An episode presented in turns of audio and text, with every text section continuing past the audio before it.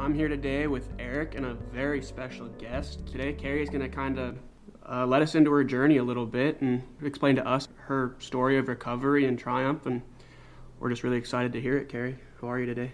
I am amazing. Amazing. Thank you, Thank you for having me. Of course, of course. Uh, so, just to start, Carrie, if you wouldn't mind, just kind of tell us a little bit about yourself. You know, where you're from, what you do, all that good stuff. Alrighty. Well, I am a mother of five. Um, I grew up in Wasilla. Um, that's where I went to school, uh, grade school and high school. Um, kind of grew up in a pretty broken home. Um, parents were divorced when I was 12, and I had two younger brothers, and um, kind of took on the role of helping take care of my brothers when my mom worked, and that's kind of where I started my mishaps, you know, because I had a lot of freedom. Yeah. Mom was never home, um, having the teenagers over for parties, and it kind of started there with the drinking and the smoking pot, and it didn't really seem like too much of a big deal until a few few years later. Um, I started getting in trouble with the law. Um, was having a really hard time in school. I think the alcohol was the major problem right off the bat for me. And um, my mother allowed me to drink at home because she felt that um, having me home and keeping an eye on me would be better than me out running around getting in trouble. And back then, you know, times were a little different than they are now, but um, that didn't work. Yeah. I still uh, managed to get myself in a lot of trouble. Um, I was shoplifting, I was stealing gas, I was, you name it, I was doing it. And it seemed like I was always in trouble all the parties, I was getting minor consumptions, and I swear they knew where I was every weekend. But um, it, getting in trouble with the law didn't seem to stop me at all. Let's see, I think my first um, first charge for getting in trouble with the law was was a shoplifting charge, but then the major stuff came later. Um, I was charged with a felony fraud for um, possession and misuse of prescription medication. Yeah. How old were you when when that uh, all went down? 22. 22. Mm-hmm. And so after after that, after the charges, you know, and you go do your time and you come out, um, where does the story kind of progress from there? You know, you kind of you get out, you see this whole brand new world, and you know. Yeah, what? I did. I did 18 months over that charge, and um, I came right back out and continued to drink going to the bars. I had a, a young child. I think one of my downfalls was my relationship. I'd always told myself I would never be in a relationship like my parents, but it seemed like every relationship I was in was just like my parents. So that was a huge downfall. Um, very abusive situations and um, domestic violence charges. Kind of just went from there, and then then the real drugs came into play. I uh, had done meth and cocaine for about 10 years and um, always tried to uh, take care of my kids the best I could. You know, thought I was doing okay, didn't think I had that big of a problem. Continued to, you know, go in and out of jail. From that felony charge, I was on felony probation. So getting off that felony probation was like pulling teeth yeah. if you couldn't yeah. stay out of trouble right. and right. stay out of the system. So I've been in the system since I was, well, 18, but mm-hmm. I've been a felon since I was 23. Yeah.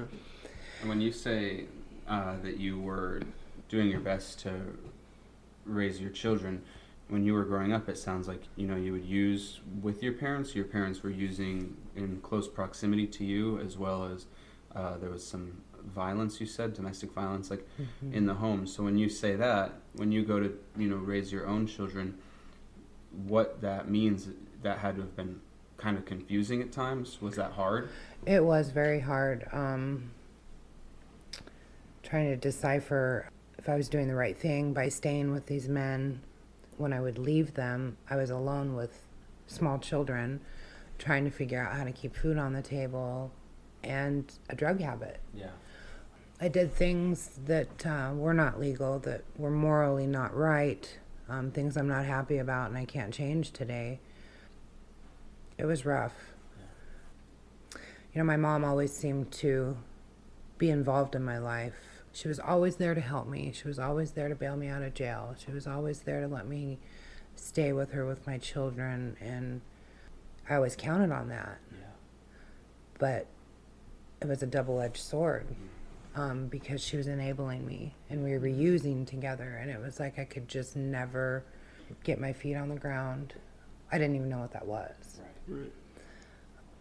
I finally, I think it all came to a head. You know, my children, I have five children. My youngest was, I think, six. And I had got a um, charge in Fairbanks for uh, stealing a vehicle. And that's when, I mean, everything really spiraled down. Um, I actually ran from the charges. I came all the way from Fairbanks. Um, I didn't have my children at the time. Their dads were taking care of them because I was in and out of jail. And I ran from a warrant for over a year and a half Wow. Wow. and continued to drink and use and just be completely devastated and miserable. Um, living on the streets, living in vehicles, dope house to dope house, um, trying to figure out what I needed to do. And in those situations when you're using, you know, you don't want to go turn yourself in. That's the last place I wanted to be was in jail, I thought. And um, I went all the way to Homer, through Kenai, and down to Seward trying to find work. But where could I work with a warrant? Stealing food, you know, just to get by. And finally, it was Halloween night, I think 2015. Um, I was pretty intoxicated, but I had got to that point where I was just done. Mm-hmm. And um, we got pulled over for a tail light, and I said, um, "Take me to jail. I have a warrant." And they look, looked at me funny, and they're like, "Who tells us they have a warrant?" You know. And I was done. I, you know, I, I was just completely done, and um, that was hard, figuring out how much jail time I was gonna do. Um, the wreckage was Yeah. absolutely insane. You know, my kids were all over the place with their dads. I had all these um, charges with the law, and then my medical problems. I had developed a seizure disorder from all my drug use, and um, that for about a year and a half that went on, and I finally got it under control. But um, so I uh, I did some jail time. Um, did a treatment program while I was in jail.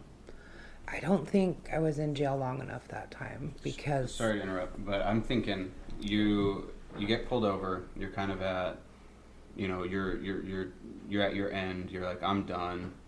Take me to jail.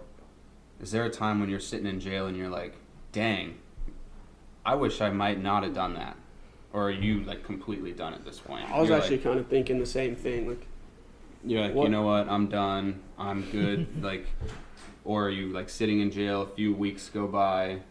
You know, you're probably sick. You're tired, and I mean, are you second guessing that? Well, sometimes, yeah. Sure, you know, it is sure. not a fun place to be, Sure. um, especially when you're really trying to get the help you need. Um, it's a it's a waiting game. Um, where are they going to send me? Where am I going to get the best help? Um, how can I talk to my children? That was the worst. Was um, being in jail and not being able to talk to my family. Um, the jails have a system on the phone where you have to pay and you cannot make calls or get calls unless you pay the Securus thing. So that was the most devastating thing was not being able to talk to my kids. So I wrote a lot of letters. Second guessed myself, yeah, a little bit, but I knew at, I had gone so far down. I knew at that point I probably wouldn't be alive if, if I wasn't in jail. It had gotten so bad. And like I was going to say earlier, I didn't I wasn't there long enough um, they had released me and let me out on probation um, because of my medical issues. They couldn't deal with what I was going through with my seizures in jail, and so they let me out a lot sooner than I probably should have. How long? Um, I think I was only in for about four months. oh wow. Yeah. So it was long enough for me to get clean and sober and kind of figure out what I needed to do, but not long enough to be just let out and say, oh, here you go. Right. A- and I didn't have anywhere to go. I didn't know what to do. So basically, I was let back out in the same situation with the same man, homeless. Going, okay, now what? Now I have to go do treatment and stay on felony probation and stay out of trouble. And how do you stay out of trouble when you're on the streets with people that are using and you don't really have anything? So I, you know, I faltered back and forth. You know, I always went straight back to using alcohol. Alcohol Mhm. was my go to every time. And I was, you know, I drank for a while and then um, I went to treatment, an outpatient uh, treatment for a little while. And um, I had met another man and I married this man within three months. Biggest mistake I've ever made, you know. Um, I think what it was with this man was I, I fell in love with his family. He had a normal family. You know, here's the family um, that sits around the dinner table at night, you know, and they do things together. And I hadn't had that in a long, long time. And I just kind of fit myself into their family and they accepted me.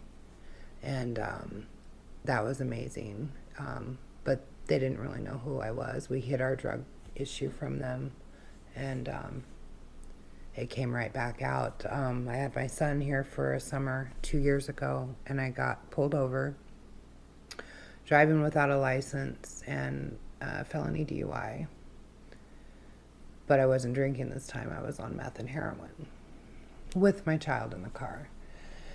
And, you know, at this point, you know, I thought I was okay. I thought I was okay to drive.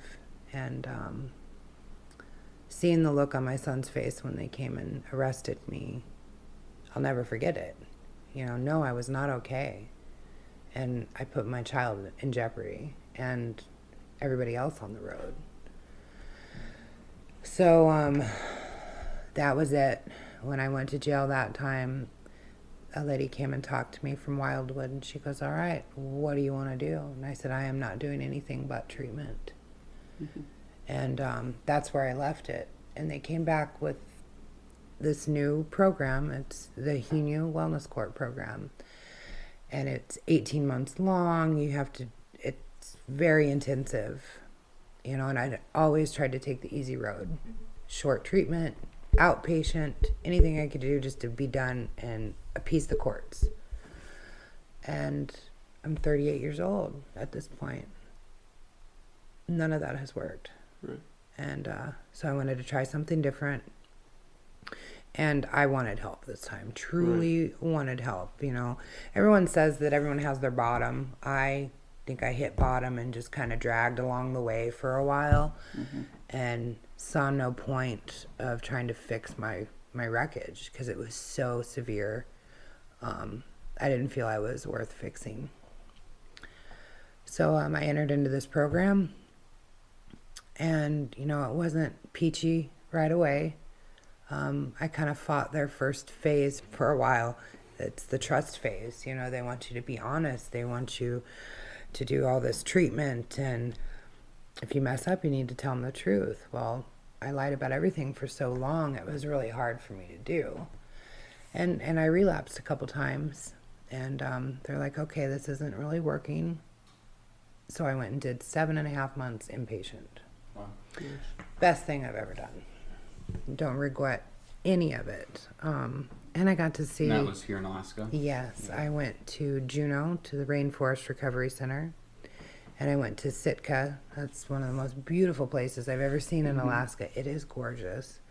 And then after that, I went to uh, Dillingham. But um, while I was in treatment in Sitka, this is probably the the biggest turning point in my recovery my mom and both my brothers have always been active in addiction. And um, my mom had a major heart attack. So I had to leave uh, treatment. They had her on life support and um, go down to Anchorage. And uh, she had had major strokes and basically bled out in her brain. And there was there was really no coming back from that. And I had to take her off the life support and let her go. And um, I made it through not using, not drinking. Which is pretty incredible because you were in a pretty vulnerable place at that point, right? Yes. I mean, Um, if there was any time in my life where I would have went one direction or the other, that was it, and I knew it. And um, but I also knew if I took that first drink, I was done. Yeah. I don't think I would have came back. I don't think I know. I know I didn't have another one in me. Mm-hmm. And um, thank God I had, you know, gotten enough treatment and my head straight enough to that point to to know that's not the road I wanted to go down. And um, I didn't want my children to watch me go down that way. And um, it was hard. It was the hardest thing I've ever had to do. But I did the right thing. I my mother's wishes were not to be kept on life support. Um, if she would have woke up, she would have had to have 24/7 care. She wouldn't have been able to function. She probably wouldn't even have remembered us. So I know I did the right thing, even though it was horribly hard. hmm But um, so I went right back to uh, treatment, uh, finished up in Dillingham, and then came home. And I'm still in the Henu Wellness Court program, and I was living at a transitional living center for women when I got home for about four months, I think. While I was waiting for housing, and I just here in the past couple weeks moved into my own apartment. I have my six, awesome. 16 year old daughter home with me, living with me now. Um, I'm working. I graduate treatment on the 18th. Complete treatment complete. That's awesome. I'm a very active member in the NA and AA community, and I have an amazing sponsor. She actually works for Serenity House. Oh wow. Yes, Cool. Heidi is Sure. sponsor. Yeah. Um, our schedules are conflicting a lot with her work and my treatment schedules and whatnot, but we we still maintain um, connection and it's it's an amazing relationship. If anyone's new, they got to get a sponsor. Sure. Got to yeah. get a sponsor. It Yeah. is one of the best relationships you know you can have in recovery and someone you can absolutely trust 100% with anything you tell them. And um, And I understand you just recently celebrated one year of sobriety. Is that yes, right? Wow. the 20, the 21st I celebrated one year. Yeah. Wow. Finally. Congrats. And like you said before, that's something you know in your darkest days you would have never imagined happening. Oh, Imagined never. Even be impossible. Never. I was I was a 90 dayer. Yeah. You know, I could make it 90 days and then it was too much. I'd I'd go drink or I'd go smoke Mhm. pot or I'd do something. It just Right. didn't seem like I could handle sober life. But um, all the people that I have met in recovery, they're my people now. Yeah. You know, and it's like uh, like where I just moved into my apartment. There's there's drugs there. There's Mhm. people drinking there, and a year or two ago, I would have wanted to hang out with those people. Right. You know, um, now I just I don't. It's not appealing to me, and you know, it's not that they're bad people. It's just they're not where I'm at today. Right. Yeah. So that's really nice, and I have a lot of people that come over that are in recovery, and we have birthday parties, and you know, we're starting game nights at my house. yeah, that's awesome. we just really try and stay connected, Mhm. and I go to four or five meetings a week. I've already had a people, a couple people ask me to be their sponsor, but I'm I'm not there yet. Right. Um, but it's amazing that um, the shoe's kind of on the other foot now. Mhm. Yeah. Having people look at me and go, "Wow, she's she's got something that we want," and that was me two years ago. Right. You know, so it, it's been an amazing journey. You know, some things I would love to go back and change, but Yeah. can't do it. All I can do is learn from them and go on and be a voice for for other people. When you say uh, that you've, because this is uh, not a, an uncommon thing that I've been hearing as of late, is that the community, the recovery community on the uh, in Kenai, Soldotna area is is incredible and something I think you said uh, unlike anything you've ever really encountered. Uh, you've kind of lived all over. You had said. Um, if people are out there that have entered recovery or are looking to try to do so, you know, um, how do they, and they're in the Kenai area, how do they start? You know, that's got to be kind of overwhelming, right? At times, kind of getting into that meeting, getting into a resource, you know, that first step is hard. It it is, um, you know, and, and when you want help, who do, who do you call? What do, what do you do? There are places and people that you can call. There's online. You can go onto the NA, na907.org.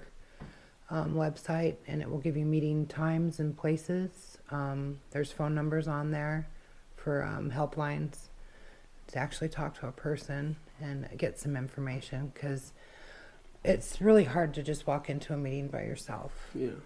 But there are so many of us out there um, that are that are more than willing to take these people to a meeting. You know, because once you get into the room and just listen, it's um it's like nothing I've ever been a part of. You know, you can say no wrong, you can do no wrong in there. Um, the people in this program love you until you can love yourself unconditionally. And um, that's what we need in early recovery is you know people to hold us up mm-hmm. until we can kind of start flying on our own. And um, the pchs building in uh, kenai is another huge resource for people that are early into recovery. They can point you in the right direction help you with assessments clothing all sorts of things yeah it's the kenai peninsula is um, amazing for recovery I've I've never been a part of something this big. And the community, we do all sorts of things together. We do barbecues and fundraisers and color runs and just uh, we've got a Campvention coming up and you know you get involved and get involved in service work and it, it gives your life meaning mm-hmm. you feel like you're giving back to your community and and you're learning a new way to live and it's uh, something i'm going to keep doing yeah so, one of the things that you talked about was that you're a 90 dayer, that you had been a 90 dayer. And that's kind of something that I've thought about before is that, like, you hear a lot of people, you know, can do 30 or 60 or 90.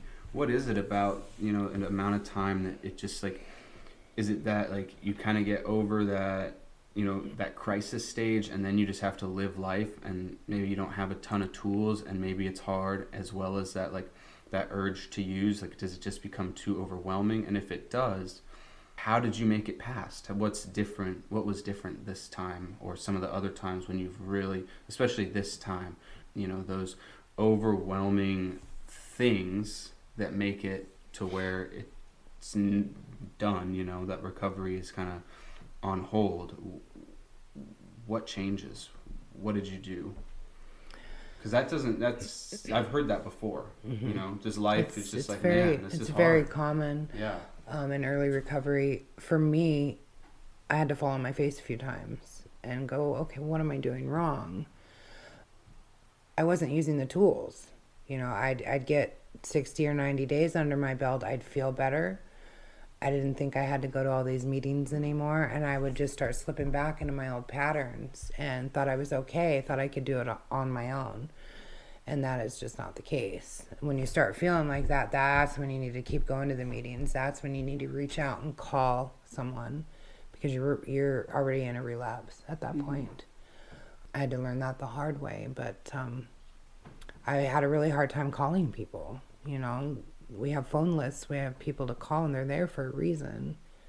And I've never called anybody that didn't have time for me. Now, you know, I, I have no problem calling my friends in recovery.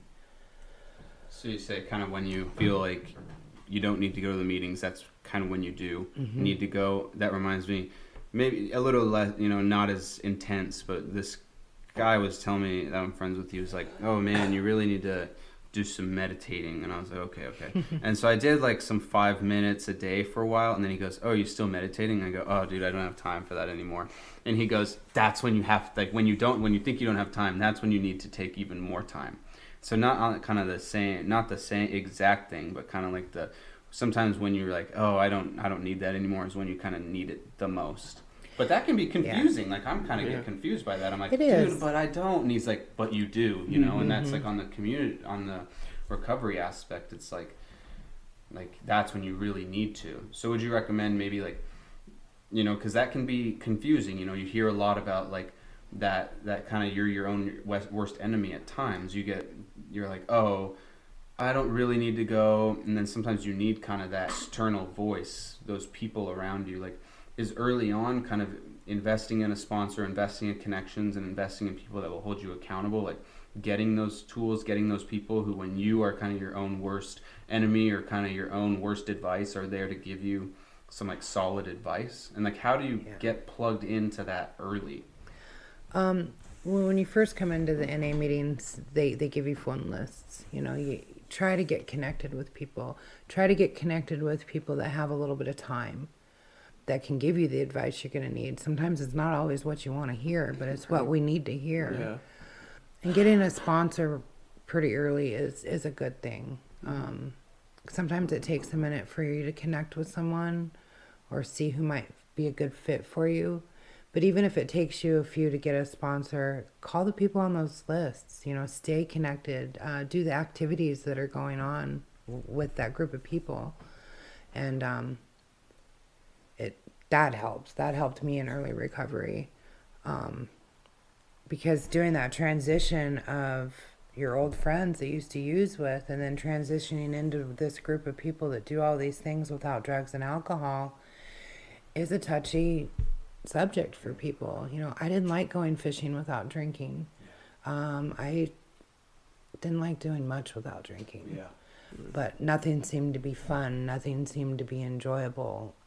Now I do all these amazing things and with no thoughts of drinking. Actually, glad that I don't have to drink.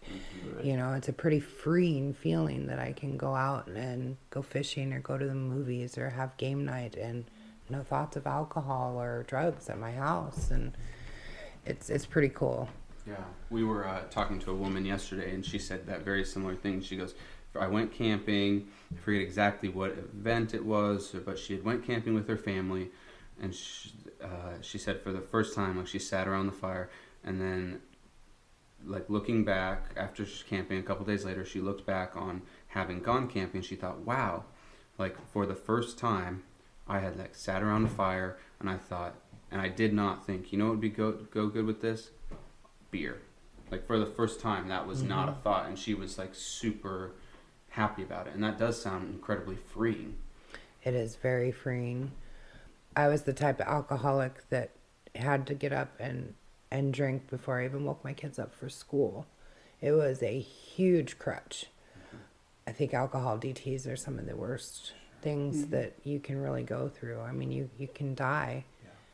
And um, I was very close to that many times, and uh, I don't have to worry about that anymore. You mm-hmm. know, they they say the desire leaves you. It takes a little bit, but it does start to leave you. Because I'm living proof of that. I don't want to drink anymore. I, I just don't. You know, my my kids ask me, "Well, are you gonna smoke pot when you're done?" And it didn't even cross my mind the other day, and I just said no.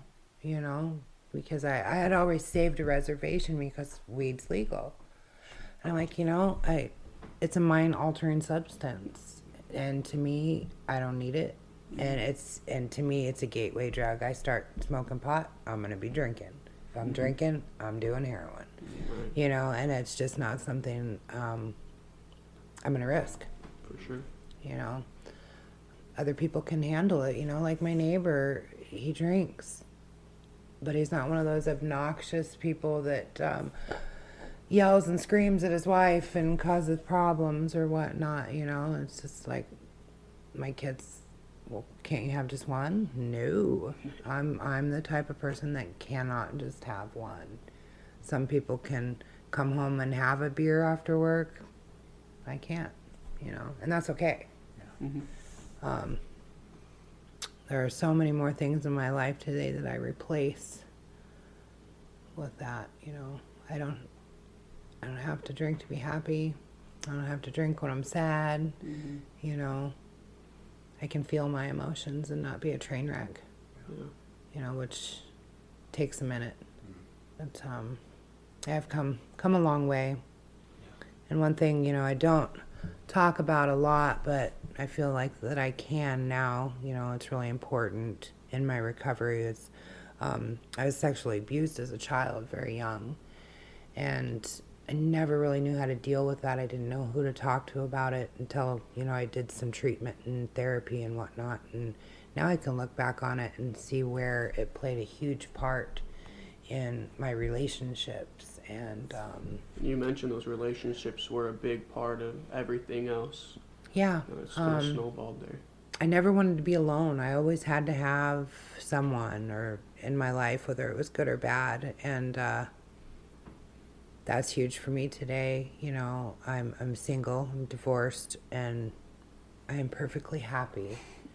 You know, I don't have to have someone in my life to make me happy. I make me happy, Yeah, and um, that's amazing yeah. and the relationships I have today, you know, getting to know people and getting to um, being friends. And, you know, there's a thing out there called dating.